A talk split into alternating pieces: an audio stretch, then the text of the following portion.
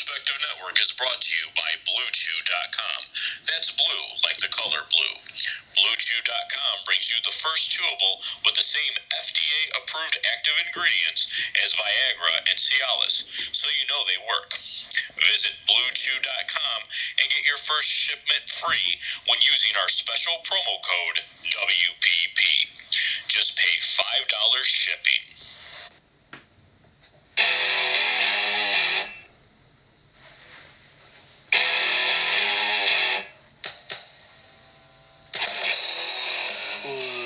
Ladies and gentlemen, boys and girls, children of all ages, good brothers, good sisters, welcome back to another great episode of The Revisionist Booking. Heard right here on the Wrestling Perspective Network. What shenanigans can Michael Berry and RG get into? Make sure you tune in this week. And as always, let the revisionist revolution begin.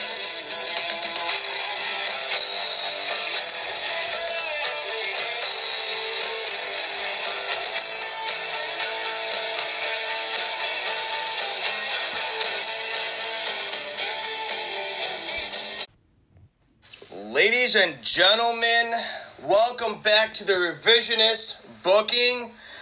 Michael, how you doing today, my friend? Well, you know, the Golden Voice is here and he's ready to go. Uh, we have an extra special guest today, but uh, he's going to grace you with his presence. I'm gracing you with mine. And as always, you're welcome.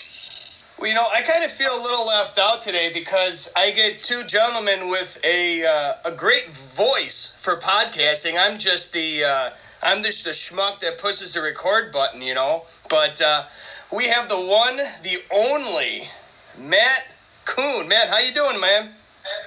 I am doing fantastic today. And unlike Michael, I, have to make my voice actually higher when I talk. It's actually, this is actually higher. If I don't, I sound like this. And it's very boring. So I actually have to kind of make my voice do this to make it a little more interesting. But it's always been kind of a curse. But in podcasting, it's worked out pretty well. Yeah, well, you know, it's uh, one of those things where you know you do it so often, sometimes you just kind of get used to it at some point, you know. Um, but uh, we actually have, uh, you know, the honor of sitting down with you. We've had you, I've had you on uh, Ringside Ramp before, and you know, obviously with uh, why it ended and Truth with Consequences, we're both avid listeners to the show, so it's definitely a pleasure to have you on on this this new show on the Wrestling Perspective Network. Uh, you know, obviously we're going over WrestleMania 2 today, um, but, uh, you know, just to kind of sit down and chat with you a little bit, first off, or, uh, Michael, if you, you got anything for him? No, I, I mean, I think, you know, Matt does a wonderful job with both of his shows. Um, you have Why It Ended, which I mean, that is just an absolutely wonderful show. It's unique, uh, much like you know. I'm not trying to compare our show to his because we're in by no means any competition, but it's a unique concept, right? It's it's a very cool concept where they kind of you know really speak with someone and go through why it ended, or uh, as with his latest episode, why it will never end. So I, I really love that show. And then you have uh, Truth with Consequences with Vince Russo, uh, which is you know again an original format. Uh, really, Matt does a good job of, of getting out of Vince that um, you know maybe new stuff that everyone, or at least people who maybe haven't uh, listened to the brand, um, haven't really heard his perspective or his side, so he gives them that outlet. Mm-hmm. Definitely. Well, yeah, I definitely appreciate it. I think with wide ended, um, what we, in any podcast, because as you guys know, the podcast field is extremely crowded right now. And if you're not going to have a unique concept, you might as well not even try. You know, uh, even with Truth with Consequences, you know, the original concept was kind of Prichard show with Vince Russo. It it became apparent that that wasn't going to work pretty early on to me, just because it was so, um, pardon the expression, revisionist, if you will, that you have to have something original, you have to have a good hook, or else you might as well not do anything because there's so many podcasts out there. I mean, I get people who uh, contact me maybe every week now. Uh, people whose names you know who say I want to do a podcast, and I'm like, okay, what's the hook? You know, what's how's that going to be different? And so um, it, it's a struggle, but I think the key is to be as unique as humanly possible. Yeah, you know, and that's one of the things when I first initially brought the idea to Michael. I knew obviously he had to, you know, not to make his head even bigger than it is. Um, he has a uh, good wrestling mind and uh, you know he's been, you know, watching it as long as I have, and a lot of people. And I'm like, you know, you can only interview so many people so many times, and you can only review Raw and SmackDown and pay per view so many times. Hey, I got this idea for you. Let's, you know, go pay per views from the past, and you know, and you know, rebook it, not to, you know, you know, bury any bookers or promoters or whatever, you know, and just have some fun with it. And you know, it's as they say, the rest is history. You know, having fun watching past pay per views and whatnot. Um, and uh, you know, if I can say so myself, it's been good so far. Absolutely, absolutely. I've had a, a blast doing it, and we're very uh, lucky to have Matt with us today on the show. Yeah, definitely. And uh, you know, obviously going over WrestleMania 2, you know, this was historic in its own right. You know, first. Uh, uh, obviously being the second WrestleMania, but the first event, you know, to come to us from three separate locations. Um, one being the Nassau uh, Memorial Coliseum in Uniondale, New York, and the Rosemont Horizon, which was historic later on, and then the LA Memorial Sports Coliseum as well. Uh, you know, for you know combined, the three locations was over 40,000 people. So that in its right mind in 1986, that was, you know, that was astonishing in its own right. Um, and then, you know, you had all these celebrities come in. Obviously, we had the Fridge coming in in Chicago. We had, you know, Ricky Schroder from, I, think it was um, Silver Spoons. Silver Spoons. There you go. In L.A. and you know we had as well as uh, you know we even had Joe Frazier in New York. So you know it's a you know this was you know the initial one of the initial uh, events where you had all these celebrities come in.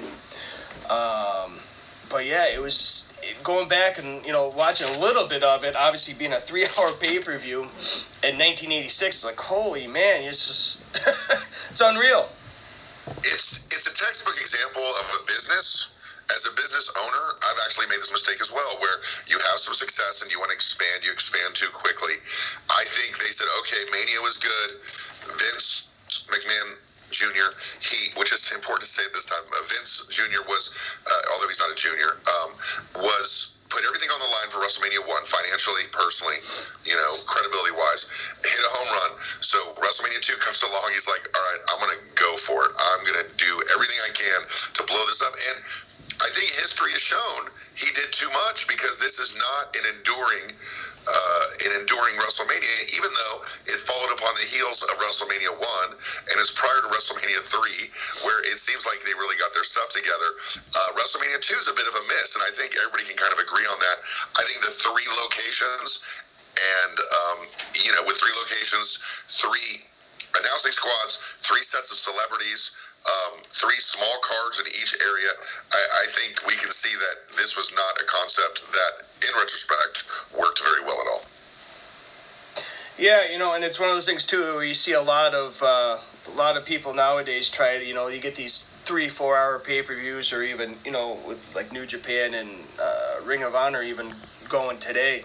Um, you know, they're oh, we're gonna go a four hour pay per view. It's like, eh, okay, you know, you can always you can always do that for so many times, but. Uh, but you know, let's get into it. You know, we're gonna go. I'll go briefly through and just kind of go over the matches real quick, and then we'll get into our cards. Uh, we first, I'll first start with the Nassau Coliseum in Uniondale, New York. Uh, we had our first match was the Magnificent Muraco with the introducing Mr. Fuji taking on Paul Orndorff, uh, which they fought to a double DQ in four minutes and ten seconds. Uh, for the most part, you know, I thought it was a pretty much, for the most part, it was a miss, just because, you know, given the Muraco and Orndorff, the history uh, at this point, um, and then obviously later on, being the great workers that they were, uh, finding double DQ, you know, I think that was pretty much uh, uh, uh, a miss in my eyes, but. Um, well, Orndorff was red hot as a face, right? Orndorff yeah. came off WrestleMania one. He was a face. He was doing the Hulk Hogan thing. He was paired up with them. Muraco was a guy who had a lot of staying power, who, they, who kept getting little pushes here and there. It seems like not a good idea for either one at the time because if you don't want Muraco to lose, don't put him with Orndorff, who is going to turn heel very soon and is going to really be responsible for a lot of huge houses and huge drawing cards and was the backup plan for Andre at WrestleMania 3. Uh, it seems like a bad idea all around. Yeah. So, so Matt, I, I have a question for you. Going back to Mr. Wonderful Paul Orndorff, do you think, in hindsight, and obviously hindsight being 2020, was it a misstep on uh, Vince Jr.'s part, WWF's part, to kind of pivot Mr. Wonderful and, and kind of align him with Hogan, or even in Hogan's shadow as a face? It worked really well, to be honest with you. Watching it at the time, it was like my first big face turn that I saw. Um, Orndorff was the was the um, scapegoat for the loss in WrestleMania one. Uh, it, it perpetuated some great feuds with Roddy Piper, some great angles with Piper, some great pull aparts on Wrestling Challenge, as well as the firing, the public firing of Bobby Heenan by Paul Orndorff. He was pretty red hot. Um, he was looked at really as someone who could headline uh, B shows at some point and him and Piper had a series of matches around the United States that were really great, and uh, and also it led to the red hot back heel turn again. The whole Orndorff arc there, I think, was a successful one. And as obvious as both turns were, is probably more of a template for good heel and face turns than what we've seen these days. All right. Fair enough. Thank you. Yeah. So we'll go move on to our next match, which was for the Intercontinental Championship. We saw the champion Randy Savage uh, and going against George the Animal Steele, which Savage going over Steele in five minutes and ten seconds. Obviously, this was a time where we saw. Uh, you know, Savage doing his whole thing uh, with Elizabeth, with uh, George Steele and Steamboat later on, as we saw at WrestleMania 3 uh, you know, for the most part, you know, it was what it was. You know, Savage obviously going over, they're, you know, strapping their rocket to him and taking him as far as, uh, you know, as far as they could go with him at this point. But um, all in all, you know, when you're doing three event or three um, three locations, you know, sometimes you got to have these guys get the title matches that you normally, hey, you know, normally you won't see George Steele go after, you know, the IC title, but you know, always lovable Georgie Animal Steele, I'll tell you that much. Yeah, for sure. It, it you know we'll get into the rebooking, but at the time it made sense. You know, mm-hmm. Savage as it does the Jake Roberts George Wells thing because you know as as these guys are coming in the company, they're moving up, and George Steele was kind of the first victim of Savage to kind of, and also with George Steele's first face turn, um, you know, and, and accompanying skits, skits on uh, TNT where you know he had like uh, uh, electroshock therapy and stuff. It was it was kind of some funny, decent stuff. Yeah, yeah, definitely. Uh, so, early, we'll aforementioned George Wells took on Jake Roberts in the next match. Roberts going over on George Wells in three minutes and 15 seconds. Uh, you know, like you said, there was a little bit of history with them. Uh, so, you know, previously to this, we saw Piper and Bob Orton Sr. Um, or Junior, excuse me, um, doing do a great promo. Uh, obviously, Piper, obviously known for his mic skills. Um, you know, prepping the whole boxing match that they had with, uh, uh, uh, uh excuse me, with Mr. T. Um, you know, a lot of things they were going through. He was saying, you know, really wouldn't fly this this day and age. Um, but you know, at the mo- for the most part, you know, Piper, you know, Piper was Piper. You know, there's no no beating him. No, beating them. Yeah, well, yeah, racism doesn't age well. Yeah, yeah, not so much. yeah, that was that was definitely um, tough to watch. Um, so, Matt, what would you say as far as Roddy Piper? Would you would you agree that, and I know it's an arguable point, but would you agree that perhaps Roddy Piper was the uh, perhaps greatest promo of all time? I mean, probably. I mean, people talk about Jake or people talk about, you know, Scott Hall, other people, but but Piper, look at him. You know, what, what is there to him besides um, uh, promo and also his in ring style being, you know, just this six foot tall brawler?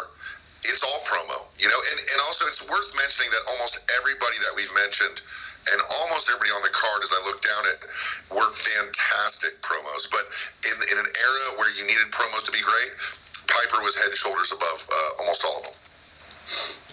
I agree. Yeah, yeah definitely. So I mean, we saw Mr. T with uh, uh, with Joe Frazier and the Haiti Kid in his corner, with uh, t- defeating Roddy Piper with Orton and uh, Lou Duva in this corner. Uh, you know, like you said, a lot of celebrities at this, but this was by DQ and the famous, uh, you know, Piper taking it to a wrestling match and body slamming Mr. T, and you know, you know, continuing the feud that they had at WrestleMania one. Uh, you know, but that was that was the main event at the Nassau Coliseum. And there was real heat there. You know, Piper threw the stool um, across the ring. Uh, there was real heat there. They both hated each other in real life, Mr. T and Piper. Yeah, yeah. Uh, and then yeah, obviously we saw that later on once they both went in the Hall of Fame eventually too as well. So, um, but Michael, unless you got anything, I'll get over to the Rosemont. Got anything with the uh, Nassau? No, I mean, agree. And uh, as Matt pointed out, there was real life heat, which you know, it's it's we, we've seen it. You know, uh, well after WrestleMania two. I mean, you think of Bret Hart, Shawn Michaels immediately comes to mind, and uh, you know, there's a reason why when there is real heat in between individuals, that it does come off fantastic because you have that real passion uh, into the storyline. Yeah, definitely, definitely. So you know what uh, what became a, a staple in the WWE later on was Rosemont Horizon in Rosemont, Illinois, just down the road from you, Matt or uh, Michael. But uh, you know we first saw the uh, women's championship match kick off the show, which saw the champion, the Fabulous Moolah, take on um, Velvet McIntyre. Uh, Moolah defeating Velvet McIntyre in a minute and 25 seconds.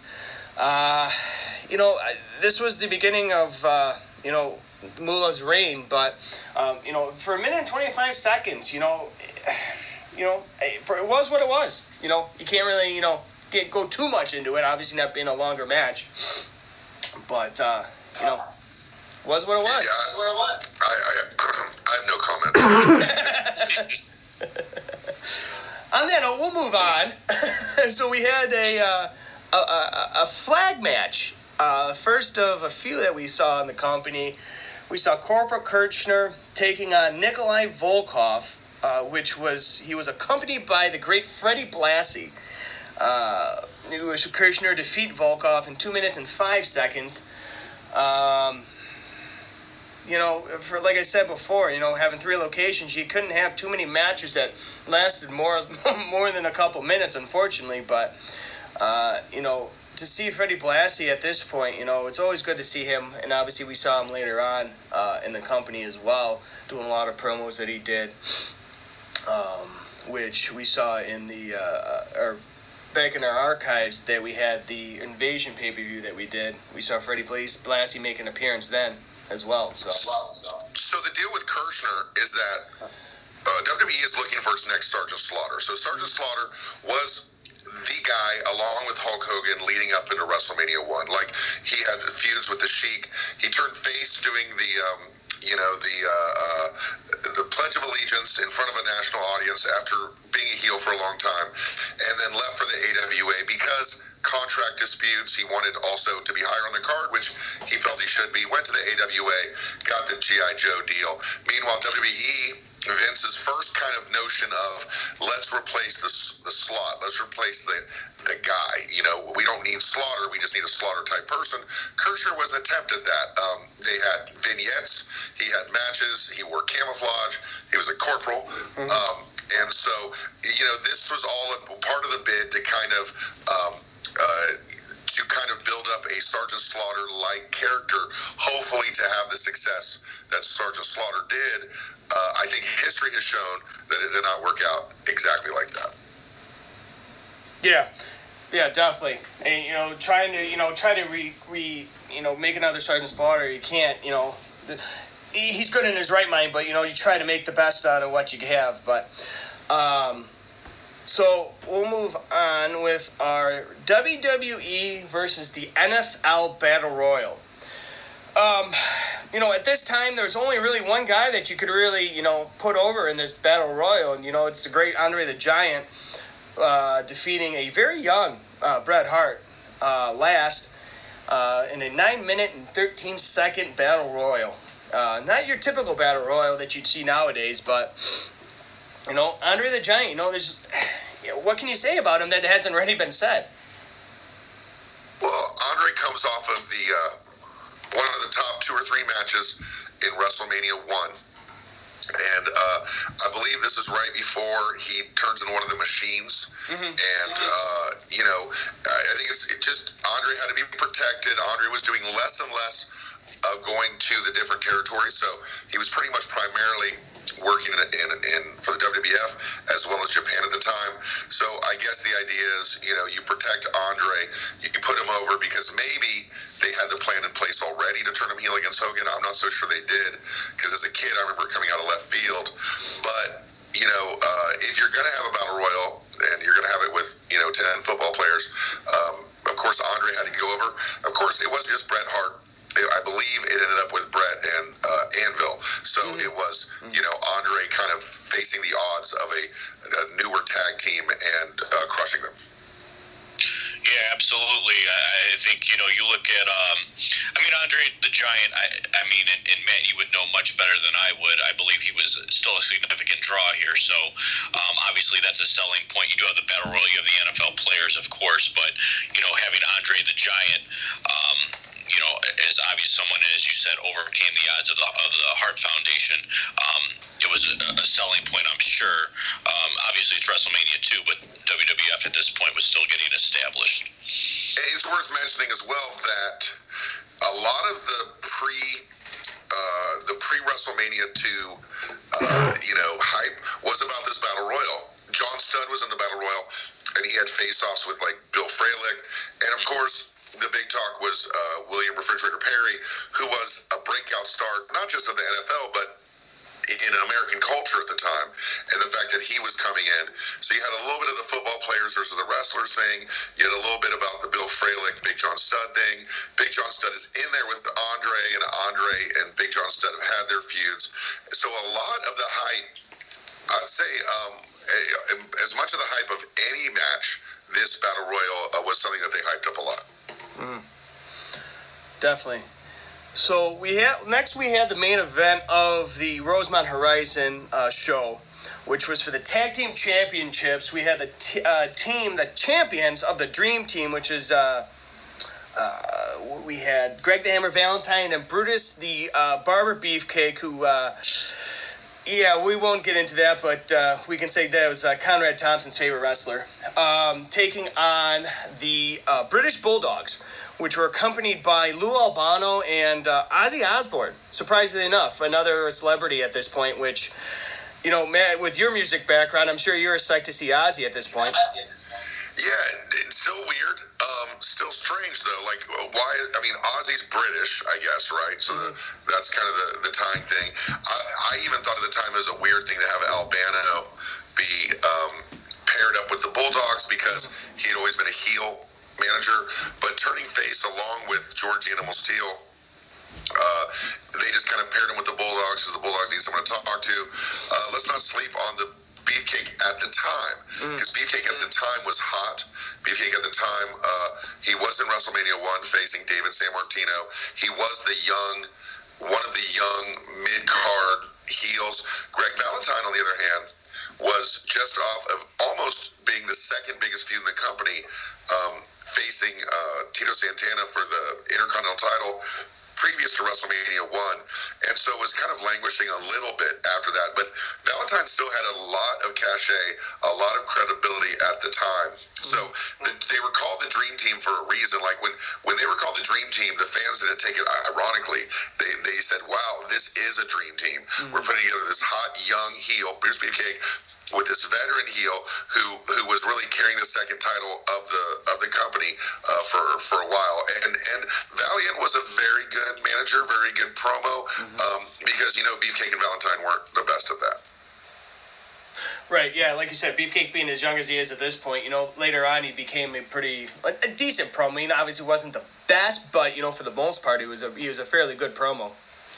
Well, I mean, sort of. I, I, I would refer you to any promo he did with Hulk Hogan where like he tried to look crazy. You know what I'm saying? Like like him and Hogan are mad yeah. and they're going, "We're gonna get you."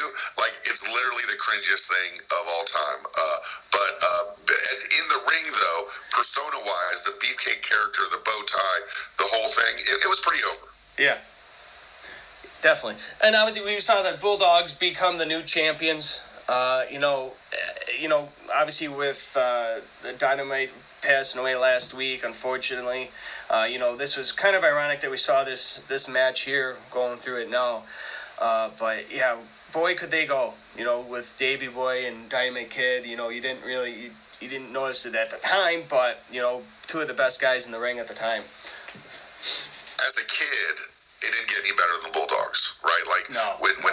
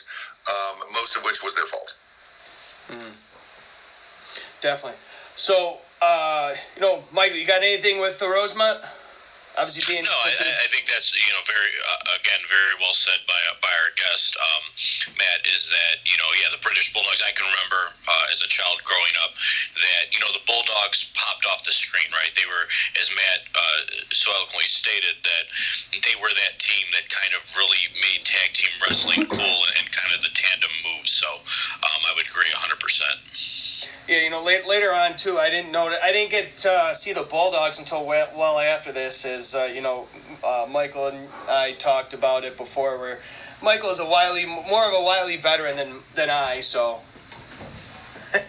that's that's. So, not, if you want to really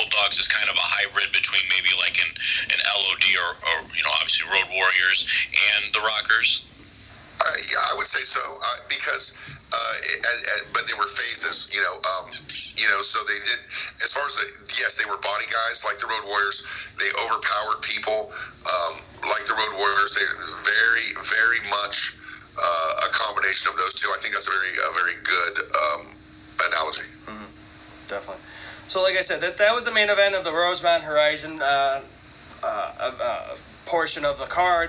Uh, now we went over to the uh, LA Memorial Sports Arena, which, you know, for the most part, I think looking at it now, looking at it on paper, you know, that you're figuring, okay, LA, you're probably going to have the best out of the three uh, cards at this event, and for the most part, it pretty much was, in my eyes. Uh, we first saw Ricky the uh, Ricky Steamboat taking on Hercules Hernandez. Rick, uh, Steamboat going over Hernandez in uh, seven minutes and 27 seconds. Uh, you know, re- at this point, you know, we didn't see the whole Savage angle with Steamboat until later on. but you know, one of the best workers of all time, Steamboat. You know, you can't go wrong with any of his work. Well, here's the biggest waste. Here's one of the biggest wasted opportunities, mm-hmm. right? Steamboat had been in WWF for a year. I actually remember watching NWA Worldwide, which was on like a UHF channel, which was like kind of kind of like not cable, but for those of you that don't know, but it was like uh, AM radio for TV. And so I, and this very same day, I saw Steamboat on WWF because uh, the NWA was on a delay. But a year later, here he's taking on Hercules Hernandez, who was a big star in uh, World Class Championship Wrestling, as well as some other, um, you know, as well as some other places, Florida. Um, Steamboat had been there a year. The next feud he was going to have, though, was not Savage. It was going to be Jake Roberts. And so um, Jake Roberts, and uh, very memorable moment of, um, you know, a DDTing, um, DDTing Steamboat on the floor, which at the time was crazy stuff. But um, Steamboat, as you said, not just one of the great workers, one of the great sellers, uh, maybe the best pure baby face in the history of wrestling. Yeah, yeah. I, I mean, and it's funny you bring up UHF, Matt, because you know we have uh, RJ here, who's probably isn't familiar with that, but I am, uh, much like yourself. And so you had the two dials. You had the what was it, the VHF, and then you had the UHF. So um, yeah, those were definitely interesting times, along with rotary phones. Right, and so I just got cable. I already had cable at the time, but before that, you know, you had two dials. One was 13 and that was your regular channels. I lived in LA or LA area, so I got more channels than most. I probably had seven different channels, like eh, the three networks, and then like four eh, a local channel, and then like maybe three other local channels that had syndicated programming on it. And then UHF would be the weaker signal local stations that would also buy you know, shows or, or, or, wrestling shows would buy time on them. And so that was where sometimes you would, that's where I would see world class for sure. Um, wrestling was on the UHF, but it was very much like an AM radio for um, for TV. So, so you were in the LA area at this time, Matt? Yeah, I was in uh, Orange County, and and um, Orange County, which people don't think of in the LA area, but it's about 20 miles away. It's about three hours away if you're driving, but it's about 20 miles away. And and I bring that up because you know we would get the local promos. So back then, you would watch Wrestling Challenge, and then Mean Gene Okerlund, in, you know, would come out and say, "Okay, guys, coming up at the LA Sports Arena this month, we have Hulk Hogan versus Paul Mr. Wonderful Orndorff. Mr. Orndorff, come here and tell us how this match is going to go." So all the feuds you saw on TV, you would never see these guys wrestle ever. You would see uh, each other. You would see Savage beat up a jobber, or would see Orndorff beat up a jobber, Hogan do a promo. You would see one of these Saturday Night Main Event things where Hogan got beat, beat up by somebody. But the matches you would see on the local shows. Finally, we see Piper versus Orndorff here in LA. We're bringing it right to you in LA. LA is our home. And, you know, Hulk Hogan would come out and go, let me tell you something, brother. When I'm here in Venice Beach, California, hanging and bacon, you know, with my friends, and then I moved to New York when I was like uh, in ninth grade, just for a few months, you know. And then Hogan would be like, "Let me tell you something, brother. New York is my home. When I'm out in New York, hanging and begging, you know." And so it's a lot like those lawyer commercials that are out now, you know, where they change the name of the lawyers, but it's like uh, when so, the the commercials where someone's scared, you know, it's like they've hired Marson Harrison. Marks and Harrison, but you go to New York, they're like they've hired Smith and Wesson. Smith and Wesson, it's it's a lot like the same thing, but the localized promos I bring up because the sports arena in LA had matches every single month. So like every month they would come there, and also Anaheim would have it maybe every two or three months. So uh, the the WWF sometimes, if you look it up, had three, sometimes four different tours going on at the same time. Mm-hmm. Uh, that that's amazing. That's that's wonderful stuff to hear. Yeah, it's it's interesting to, to, to hear the dynamic of you know the different local arenas they would go into. Um, and what's interesting here, and the reason why I bring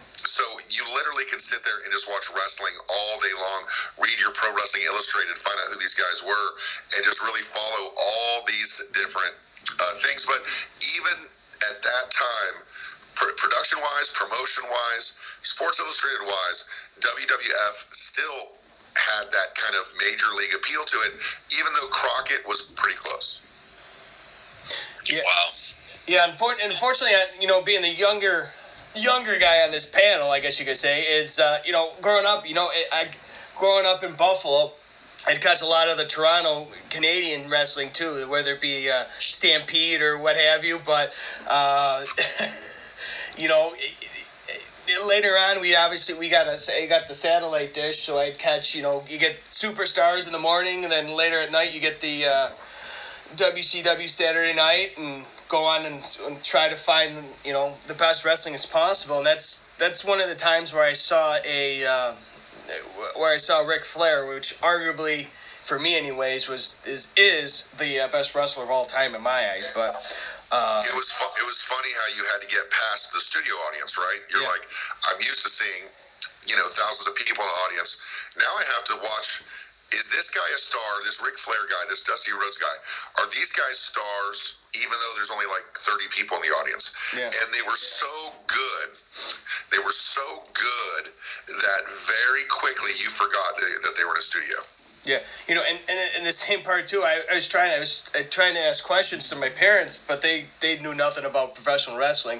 Is my biggest issue was how can they wrestle when the ring's moving? When they had that turnstile with the ring, I'm like, how the heck can they do that? yeah, that you're, you're, talking about when they were in um, Florida and they had yeah. the rotating yeah. wing. Yeah. Yeah. Yeah, that, that was one. That was a uh, man. I it definitely was a guy when when um, WCW was owned by one of those non after Turner bought it by somebody who didn't understand wrestling, you know, um, and that didn't last long. But my favorite match of that era is you can watch Kevin Sullivan against Edge before Edge was Edge, mm-hmm. and um, Kevin Sullivan just beating the holy crap out of him as their ring is just spinning around. It's the worst thing you've ever seen. Was that was that during the was that the Jim Herd era? It, it could have been Jim Herd. It could have been. Uh, Kip Frey. Um, I'm not sure. I know it was. It definitely wasn't like Ole or like Flair or Dusty had the book and had the control and said, or even Bischoff and said, "Hey, let's have the, the ring spin. This is a great idea." Yeah. Well, you know, like like you said, when you have people that don't uh, don't know the business, that's unfortunately you sometimes run the gamut. But uh, if I'm if I'm just thinking out loud here, I'm thinking it's a TV guy who doesn't understand wrestling who's going, if the ring spins, the the hot camera gets all the angles. You know, I think, I'm pretty sure that's that, that's what it would be. Whereas, you know, somebody who goes like Bobby Eaton's got to go off the top rope. He's like, um, dude, and you know, not to go off too much on a tangent, but I kind of wondered about the Jericho cruise because when they're going off the top rope there, you got in a ship, right? That's mm-hmm. just shifting from side to side the whole way. That must have been very challenging. Yeah, no, I, I actually uh, same uh, line of thinking there, Matt. I was thinking the same exact thing. so we'll go on to uh, move on to the next couple matches. You know, the next couple matches were kind of, you know, you know, they're on the card. We had Adrian Adonis taking on Uncle Elmer. Uh, Jimmy Hart, uh, the great Jimmy Hart, was accompanying uh, Adrian Adonis to the ring. Adrian Adonis went over Uncle Elmer in three minutes. You know, Bell had to ring. You know, Adrian Adonis later on was, uh, you know, the veteran that he was, um, taking on numerous people. But so I'll give you a little backstory on this as well, um, just to kind of hip you up. Adonis was this New York badass um, that was in a tag team with Dick Murdoch, but also was in a tag team called the East West Connection with Jesse the Body Ventura in AWA. In WWE, he comes in. He always had a briefcase that said. Uh, uh, what was it called? It said trust with Trudy, something with Trudy. It was always something nobody knew, but he's a New York badass. Well, it turns out it was him being kind of a cross-dresser, kind of gay, um, and I think that reflected real life as well. So Adonis came out with this over-the-top gay character, terrible eyeliner, terrible, just everything. He's very obese at the time. Elmer, on the other hand, was someone they brought in because Hillbilly Jim was brought in as this great kind of baby face, um, G, you know, G, you know, G yaw. I'm, I'm ready to kick some butt. But Hillbilly Jim got injured, so they brought in Uncle Elmer and Cousin Luke, guys, to kind of keep the Hillbilly thing going, keep Hillbilly Jim on screen. Elmer at WrestleMania one had the quickest match in the history of of um, of Wrestle of WWF. Um, and uh, so it was kind of a big deal to have Adonis at the time with this new character come back and go over the previously dominant Uncle Elmer, who also had his wedding live on Saturday night's main event. you know, look, look, thank God for the network. I actually went back and watched that, you know, and I'm like, oh, wow, that was interesting. um, well, you know, those, trace back a lot of the camp, a lot of the corniness, a lot of the production, the in the face promos, the cutaway production, the Crash TV style. You can take it right back to that Saturday night's main event showings, even though it's just corny and really hard to watch. Yeah, yeah. So moving on to our next match, we saw Hoss and Terry Funk with Jimmy Hart once again taking on uh, the Junkyard Dog, JYD, and Tito Santana. An interesting pair with uh, Santana and Junkyard Dog, if I uh, may interject. so the deal with that is Hoss Funk is Dory Funk Jr., okay? Mm-hmm. So I don't think they wanted to call him Dory Funk, Dory Funk Jr. because, you know, they don't, you know, they didn't want to bring to light all this. Uh, these guys were NWA World Heavyweight Champions, both of them, Terry Funk and Dory. Junkyard Dog was huge. He was over like Grover.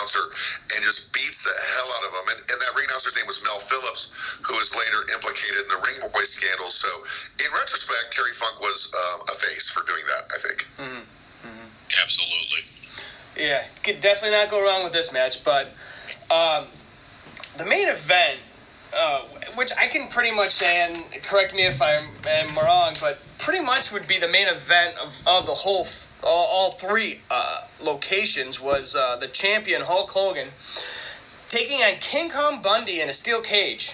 And uh, the steel cage, you know, you're not, it's not a steel cage you see today. You can old blue, would, that would be later named.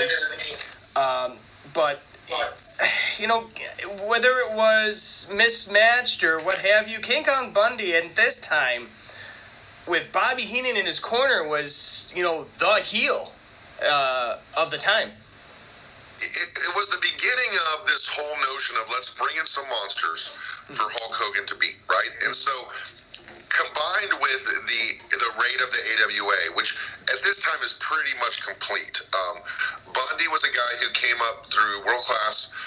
Um, and then you know shaved his head and was still in world class, and then did some stuff in AWA. Um, tagging with Jerry Blackwell, who about the same size. And then I guess uh, Vince saw something in Bundy where they said, okay, it's about March. This is the guy. Let's do an angle where he he destroys Hulk Hogan in the ring. Of course, Heenan is always at the epicenter of anything against Hulk Hogan at the time.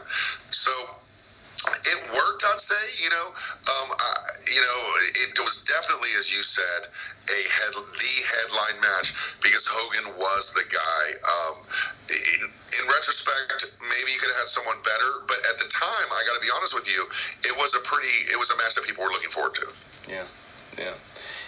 fun for me, anyways. You know, going back and looking at it.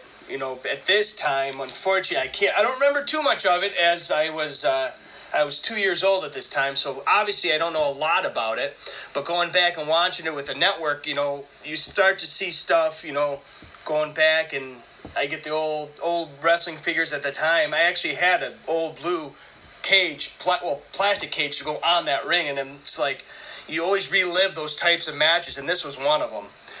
Uh, so here, here's the funny thing about wrestling now, right? Because now that I'm involved in this world, and I did a freaking signing last week, which is just the most stupid, ridiculous thing ever. but people paid for pictures and, and autographs with me and Robbie E.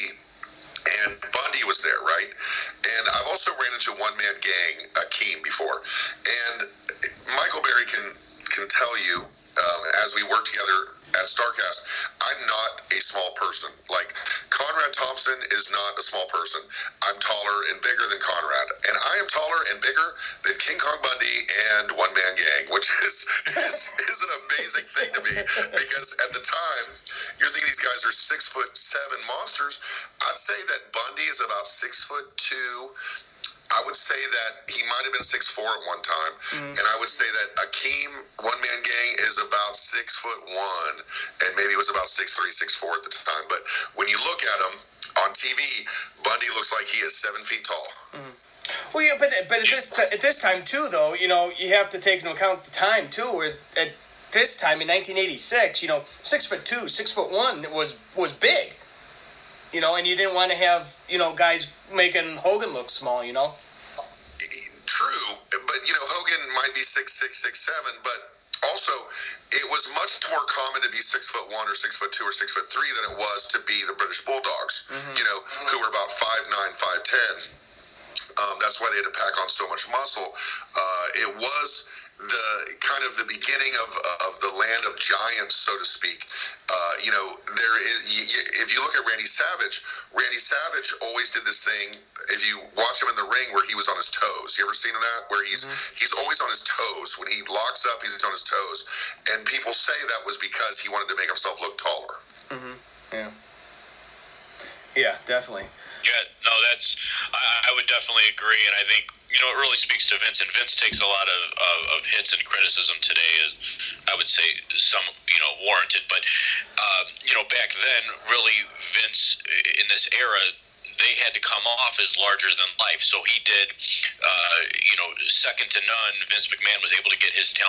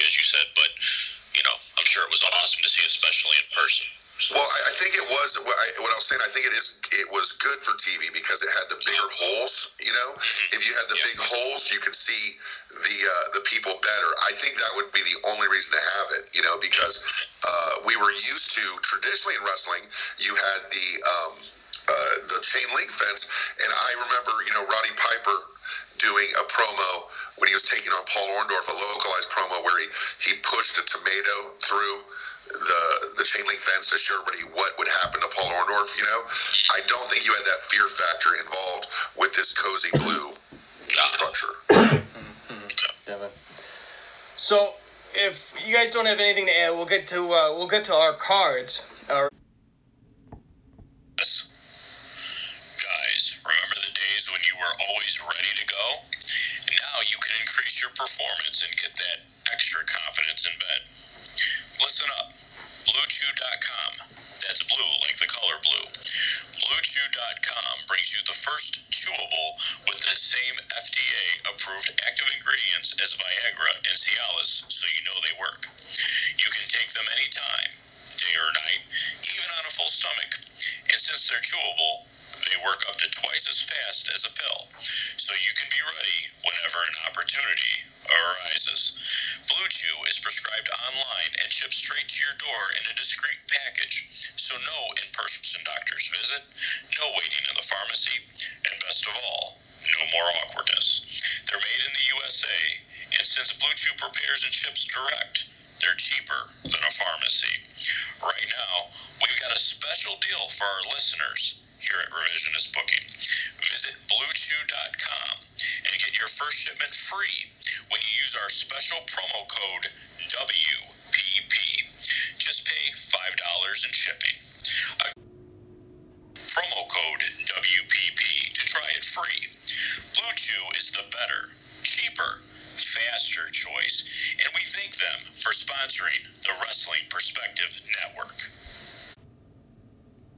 booking cards. Uh, so pretty much what we're gonna do, you know, Matt, you can definitely go first, being our guest. Um, you know, basically go down wherever, whatever location you want to start at, and just run down your your three matches for that location.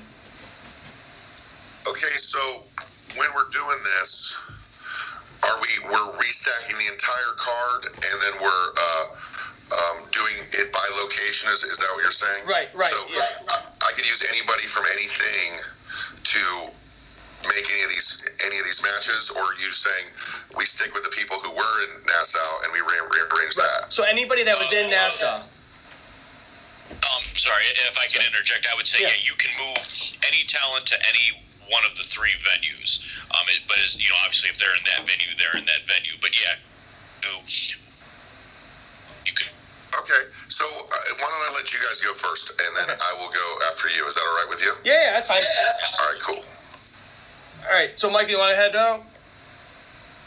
Okay, yeah, I can. Sure, I can start. So, uh, what I'm going to do is I'm going to start off uh, much like it was formatted. We're going to start off in New York at the Nassau Coliseum, uh, and I'll give you uh, my three matches here. Um, so, uh, the opening match, I'm actually going to uh, book Jake the Snake Roberts, and he's going to go up against the Junkyard Dog. Um, and this is going to kind of we're going to go with a snake versus dog gimmick here, um, and kind of you know bring some anim- animalistic qualities into it. Um, I will have uh, Jake the Snake Roberts going over with the most devastating DT, uh, DDT in the history of wrestling. Um, you know, so I think that would be a good way to kind of start off and get the crowd hot in New York. Um, then my my next matchup is going to be uh, kind of interesting, and I may be far off base here, but I wanted to try it. Um, I'm going to go ahead and go with uh, Bruno Sammartino. I'm going to put him in a individual match against Greg the Hammer Valentine, uh, just because I feel like there's name value there with Bruno uh, in the New York crowd. Uh, so you know, I'm going to go ahead and um, Bruno's going to go over in this match over Greg the uh, Hammer Valentine. Uh, you know, this is going to be a very physical match. Um, may even get color, as they say. Um, I think it was more widely accepted back then uh, to do so. Uh, and you're going to see kind of a, you know, a, a slobber knocker, as the great Jim Ross would call it. Uh, and we're going to go ahead and have Bruno Sammartino end up victorious. And then for the main event for this card, I think that was the draw in of itself. Maybe it didn't come off the greatest, but I thought for the time in the year and what it was, um, I, I'm not really going to uh, change really much about anything of the Rowdy Roddy Piper uh, and Mr. T boxing match, as it were. Uh, the only thing I would change is that I would have Roddy Piper go over. I would have him find a way to kind of pull uh, the wool over the referee's eyes and have him get like a, a cheap uh, victory and heat. Um, main motivation there would be that Mr. T eventually is going to go away, and Roddy Piper staying. He's a heel, and we want to kind of continue. I mean, not that he needed to be built up much more, but I'm going to go ahead and give Roddy Roddy Piper the win. Also because you know I'm booking this as a, a huge fan of Rowdy Roddy Piper. Yeah, definitely. Well, that sounds excellent. Mm. Thank you, and you're welcome. of course. Come on, I was waiting for it, Michael. Come on, man. Um, You're welcome. so I gotta try to challenge myself with mine. You know, I, I know you guys probably went crossed over, but I tried to keep uh, each event with the guys that were at that location. Try to challenge myself, and uh, yeah, boy, it was a challenge. Um, my first match for the Nassau Coliseum featured uh, Jake the Snake Roberts taking on Bob Orton Jr.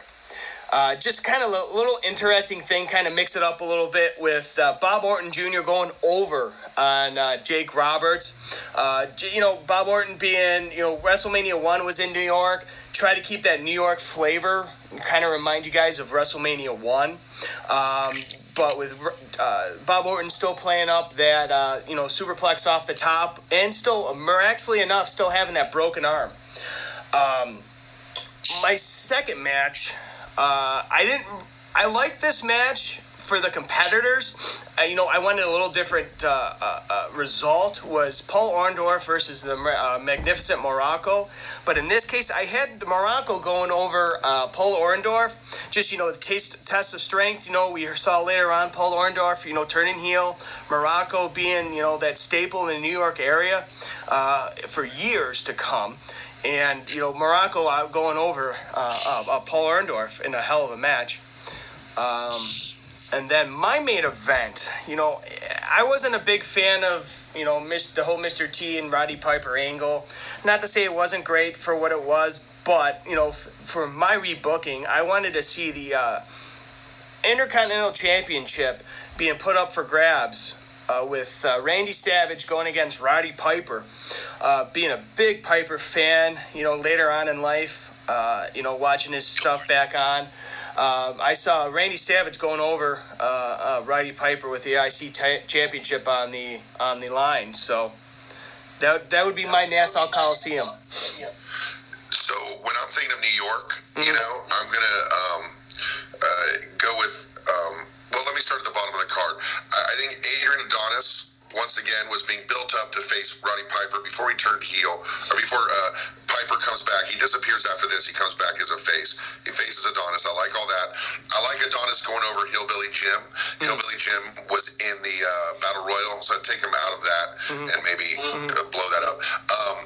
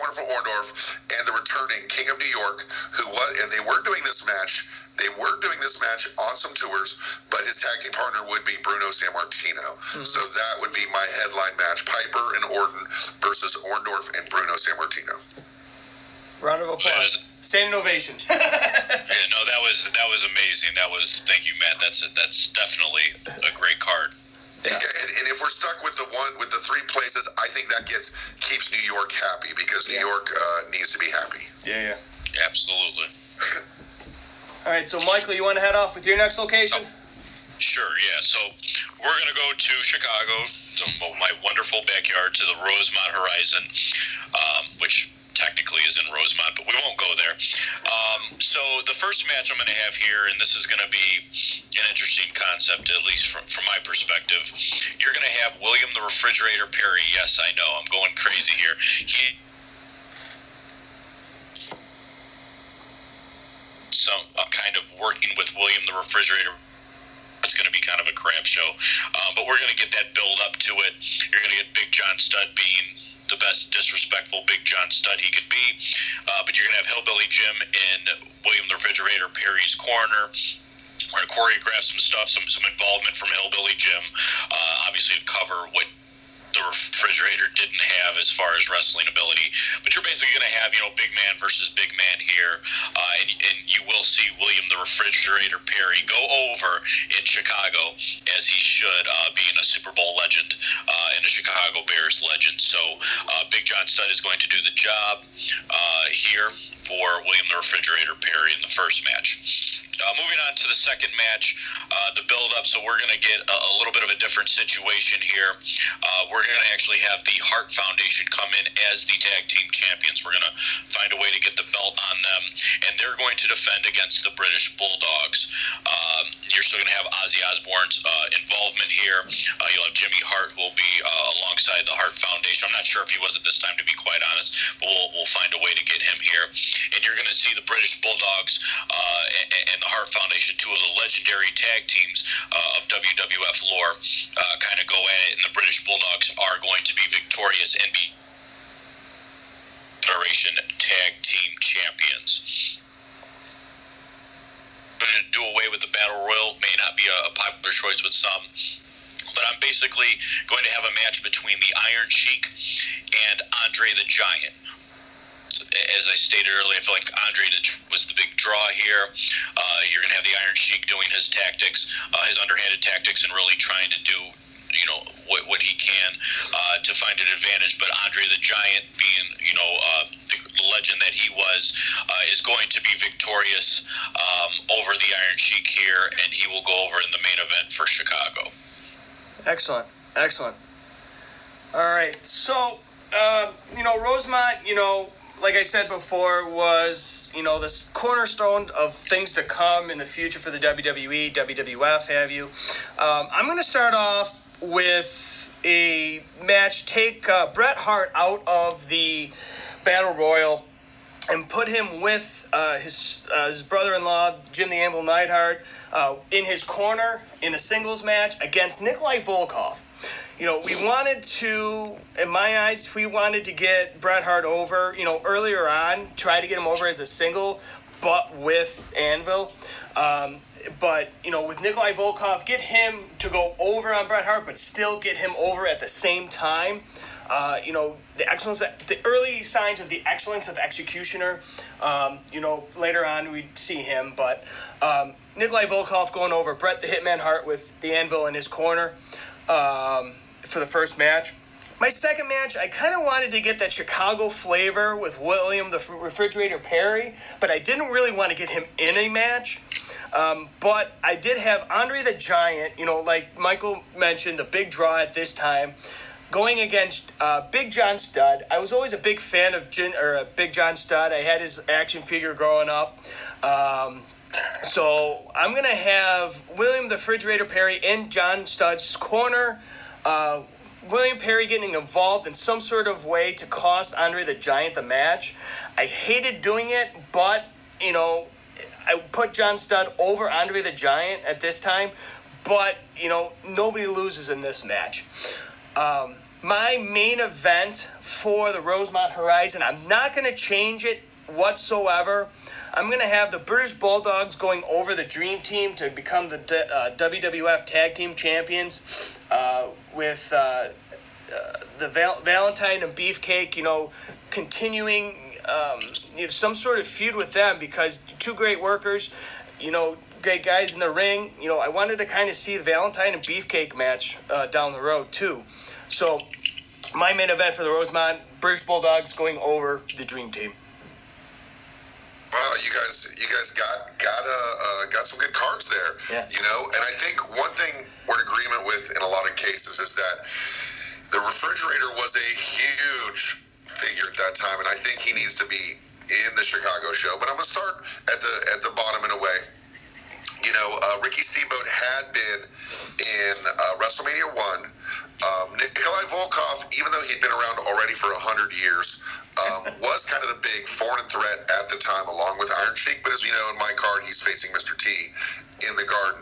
So I'm going to have Ricky Steamboat doing the kind of pro-America thing, taking on Nikolai Volkoff and it will be a good way to kind of, you know, Volkoff doesn't need the win.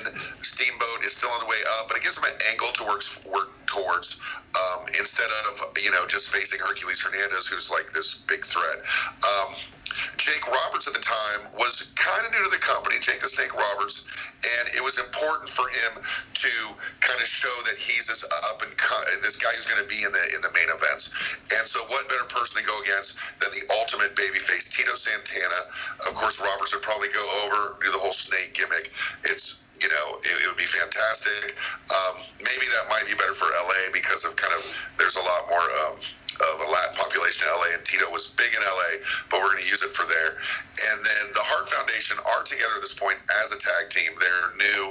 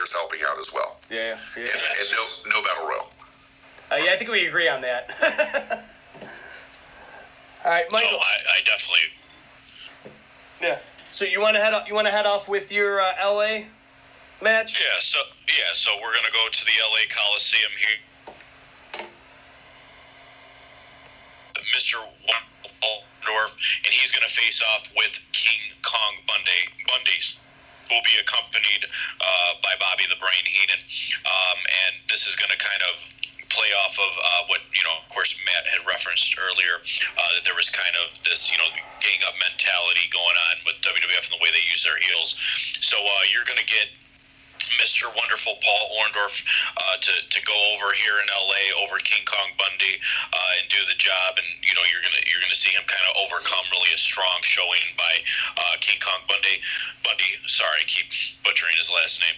Uh, you know, and, and really, you know, Bundy was someone who was, uh, I believe at the time, correct me if I'm wrong, Matt, because uh, you know better than I, who was a very established heel, um, and I think this would give a very good rub to uh, Mr. Wonderful Paul Orndorff as a face.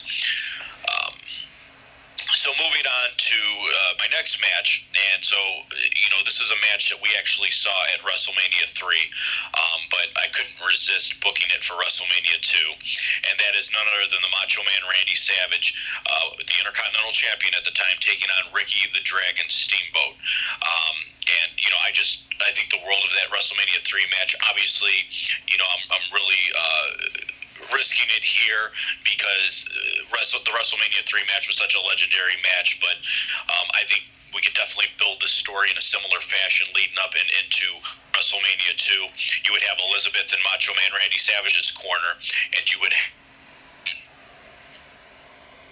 Mm-hmm. You there, Michael? Nope.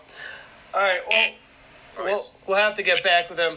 Mike, you there, bud? Oh, I'm sorry. Did I cut off? Yeah. Yeah, okay. you might you might want to go over your last match or two. Yeah. Oh, gotcha. Okay. So uh, I don't know how much of you, you guys heard it, uh, but I had uh, Randy Macho Man Savage versus uh, Ricky the Dragon Steamboat pushing it up a year. Uh. And you're going to have Elizabeth in Savage's corner. You're going to have George Animal Steele in Ricky Steamboat's corner. And, uh, you know, Macho Man's going to be the Intercontinental Champion here. we're going to see a misstep by George Animal Steele, which is going to cost Steamboat the match, unfortunately. And Macho Man Randy Savage will retain his Intercontinental Championship. All right. Um, all right. And then my main event. So when I thought about the main event, you think about Hulk Hogan. You're not moving him off the main event for obvious reasons. I'm thinking we can give him a better foil, a better heel, and a better situation. So when I thought about it, I really, you know, really thought about what I know.